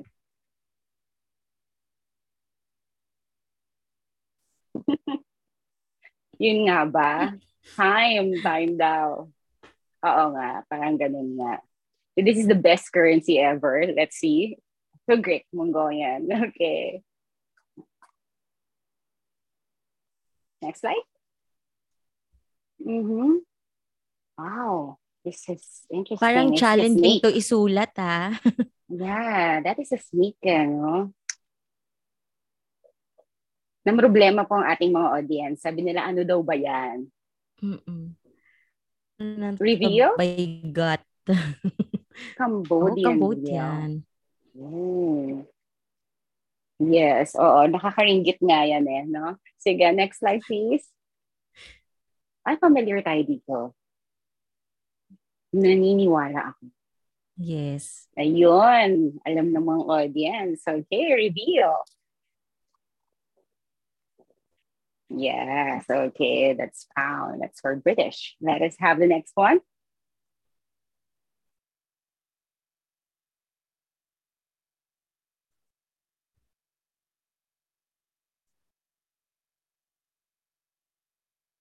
Um, baliktad, no? Sige. Na dollar. Parang makikita mo, ano, may kopyahan data ng currency na nangyari. Kaya gano'n, ano. So, it is made para litukin ng mga tao. Mm-mm. Yeah, so answer please. D. Ukraine. Mhm. Okay.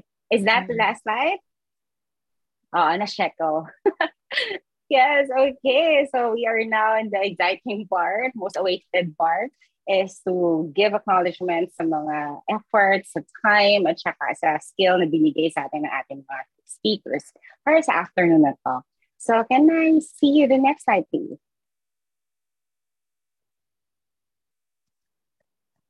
So, Philippine Normal University, the National Center for Teacher Education, College of Teacher Development, Faculty of Education Sciences, Center for Reading and Literacy, and the, the PNU Reading Society award this certificate of recognition to Sir Edward Villa de la Cruz for generously sharing his expertise as resource speaker on issues and research trends in financial literacy, webcast, and podcast activity, Usapang E-Lights, trending sa edukasyon, ating pag-usapan. Held via Zoom and Facebook Live, given this 20th day of July, signed by Ma'am Nancy and Sir Abenes. Ma'am Lisa? Yes, so let's give our virtual clap muna kay Sir Edward. And of course, the same citation is also given to Maria Erica F. Mendoza. Ayan, mag-virtual clap din tayo. Ayan, and then next, the same citation is also given to Mr. Jo Marie D. De Leon. All right, so let's give um another virtual clap sa ating guest. Okay, so before uh, siguro ako magsabi ng aking hugot of the day, um, final recitation na to para sa ating tatlong mga guests. So, can you give us some something na siguro iiwan natin sa ating mga audience for this afternoon? Siyempre, sino na naman ang mauuna? Wala akong roleta eh. Sige, ako na lang. Yes, Sir Edward. Go ahead. Hindi nag-iisip ako kasi actually ang dami na eh. Ang dami na nating na na natakil kanina. So, siguro um ano na lang um i-reiterate ko lang din yung sinabi namin na uh, financial literacy is ano talaga um hindi na to parang um uh, tawag nito um leisure talagang kailangan na natin na to eh no? And uh, if if we want na magkaroon ng uh, pagbabago sa sa family natin sa sa sarili natin it it really should start from us. Uh, umpisahan natin sa sarili natin sa uh, how we uh, raise our children 'di ba? Yung mga natakil din natin yung mga simpleng gestures ng ating mga magulang na malaki pala yung effect sa sa mga bata, 'di ba? Uh, sana uh, uh, ma-inform tayo doon and also yung alam mo yun, um, last is yung uh, uh, opportunity na din na na itong uh, financial literacy ginaga uh, kailangan natin to or uh, kailangan or uh, kailangan natin to malaman kasi um, yung opportunity is um, hindi hindi lahat parang by default pare-parehas tayo, 'di ba? Like um, mm-hmm. magiging successful sa isang uh, uh, as career or as a employer or, or employee na magiging uh, CEO pa or parang alam mo yun, um, minsan iba yung track natin eh, no? Minsan uh, nasa entrepreneurship track pala tayo or minsan nasa public speaking or 'di ba depende pa rin sa strengths uh, nung nung tao so i hope na ma-figure out natin 'yon yung um, strengths natin and um, 'yun importante din talaga na uh, along on the side uh, alamin natin basic talaga yung about financial literacy Thank you. Yes, yun ang challenge ni Sir Edward para sa atin. How about the other two speakers? Ayan, ako na po. Medyo maulan kasi dito sa Laguna, so kinakabahan na ako sa wifi. Anyway, siguro I'll leave you with this message na siguro ano, uh, life is a choice, syempre, and financial literacy is a choice. Pero I advise and ano talaga, suggest to all people listening and syempre sa uh, ano pa, mga makakapakinig pa nito, di ba? At sa mga makakausap pa natin na take the lead talaga na to uh, study it, di ba? So we should change our ways talaga towards it. Uh, and at the same time, ano talaga, um, yun nga, uh, think long term. So, syempre mahal natin sarili natin. Syempre, syempre, ayun, it will be helpful also for the people around us. And at the same time, ayun, study lang ng study and then apply it. So, ayun, uh, financial peace kasi yung ano, yung pinahabol natin, 'di ba? Yung financial security na darating yung time, hindi na tayo stressed with our finances. Uh, meron tayong savings, di ba? At the same time, uh, in times of emergency or uncertain times talaga, we are prepared and ano confident talaga. So, yun lang. Happy to share. Maraming salamat doon, Sir Jom. And finally? Siyempre po, nag-unmute na ako. Um, we, for, for every one of us, we have to remind ourselves na ang purpose po ng financial literacy is not just head knowledge. Ang goal talaga ng financial literacy ay para ma-enjoy natin yung fruit ng labor natin together with our loved ones. So it will be, the thing with financial lit- literacy is we find it intimidating, pero we shouldn't be intimidated. It's better if we can start early on with educating ourselves kasi yun po yung surefire way surefire na um, way para ma-achieve natin yung financial success. And when we have educated ourselves, let's pass yung knowledge natin to the next generation. Mag-produce tayo ng financial literate individuals. I would I would like to quote po yung nasa yung isang Bible verse from Luke kung tatanungin natin, bakit kailangan kong maging accountable sa pera ko? Bakit maliit lang naman sinasahod ko. Sabi po sa Luke 16.10, He who is faithful in what is least is also faithful in much. He who is unjust in what is least is unjust also in much. So hindi tayo bibigyan ng Lord ng malaking sahod agad kung doon pa lang sa maliit na nakikita niya na wasteful na po tayo. So let's be hmm. guided by that po.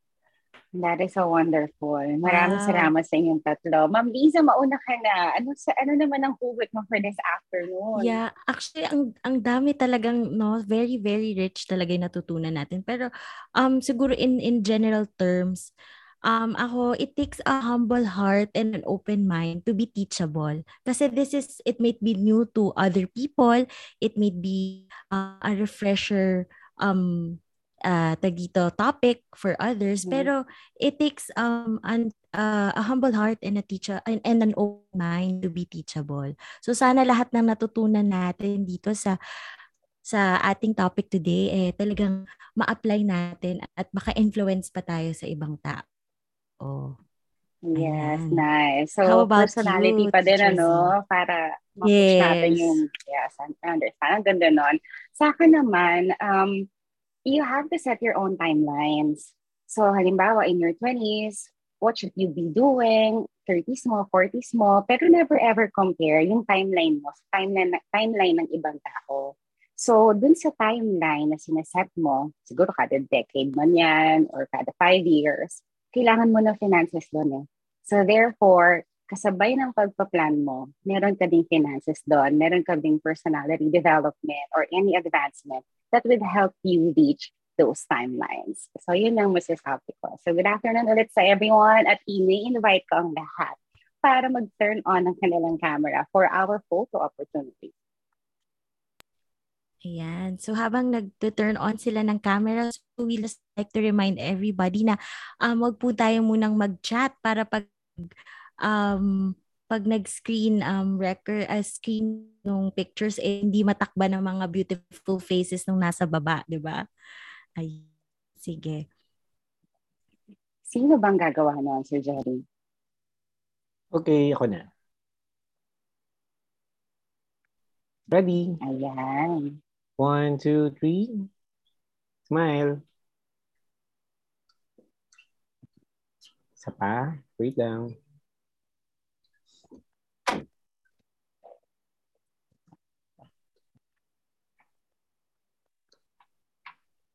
Okay, one, two, three. Last one.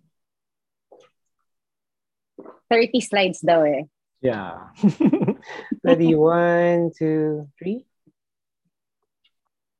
Okay, thank you.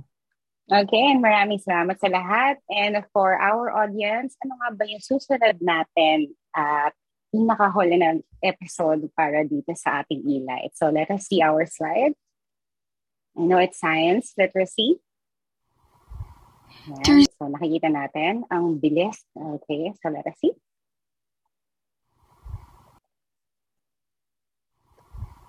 To receive your also- certificates of participation, please answer the evaluation form available in the pinned comment in the Facebook Live's comment section.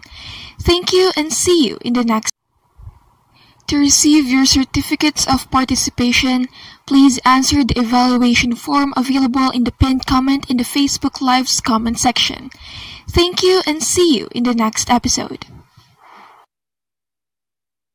So, sasabihin ko na lang dahil kapag half afternoon, mababa talaga ang ating connection. Ano? Sige, so, so our next na event is going to happen on Thursday. It is on science literacy naman. So, it's going to be our last episode for this term. And titingnan natin kung ano pa yung mga susunod na, na gagawin ng FES or Faculty of Education Sciences sa mga susunod na podcast or webcast na gagawin natin. Um, additionally, isingit ko lang din, since we are all, uh, we are this week celebrating um, the Disability Prevention and Rehabilitation Week, the Philippine Normal University in connection to Coventry UP University, the La Salle College of St. Benilde, Resources for the Blind. Um, we also have Hand and Heart. Um, sana wala na ako nakalimutan. And Philippine School for the Deaf. Uh, magkakaroon po tayo ng career assessment uh, program on Saturday. So this is a hybrid event. So, sagot lang po kayo ng registration na To nakalagay receive dito your link. certificates of participation, At saka, uh, pwede din kayong pumunta sa amin sa uh, Hotel Lucky Chinatown on Saturday. That's 2 to 5 p.m. Pero mag-register po muna tayong lahat. Okay? So, marami pong salamat. And, um, Sir Zeri?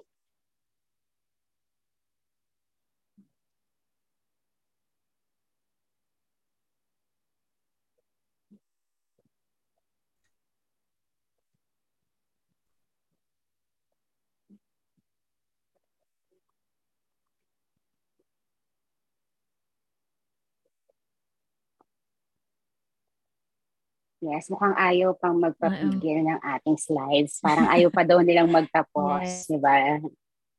I As in, hope nasa na denial stage pa sila, mga, no? Yes, yung mga nandito sa next ating episode ay nandito rin ulit sila, di ba? At dun, mag-attend dun sa ating last episode. Ayan. So maybe we can see the last slide, Miss Justin.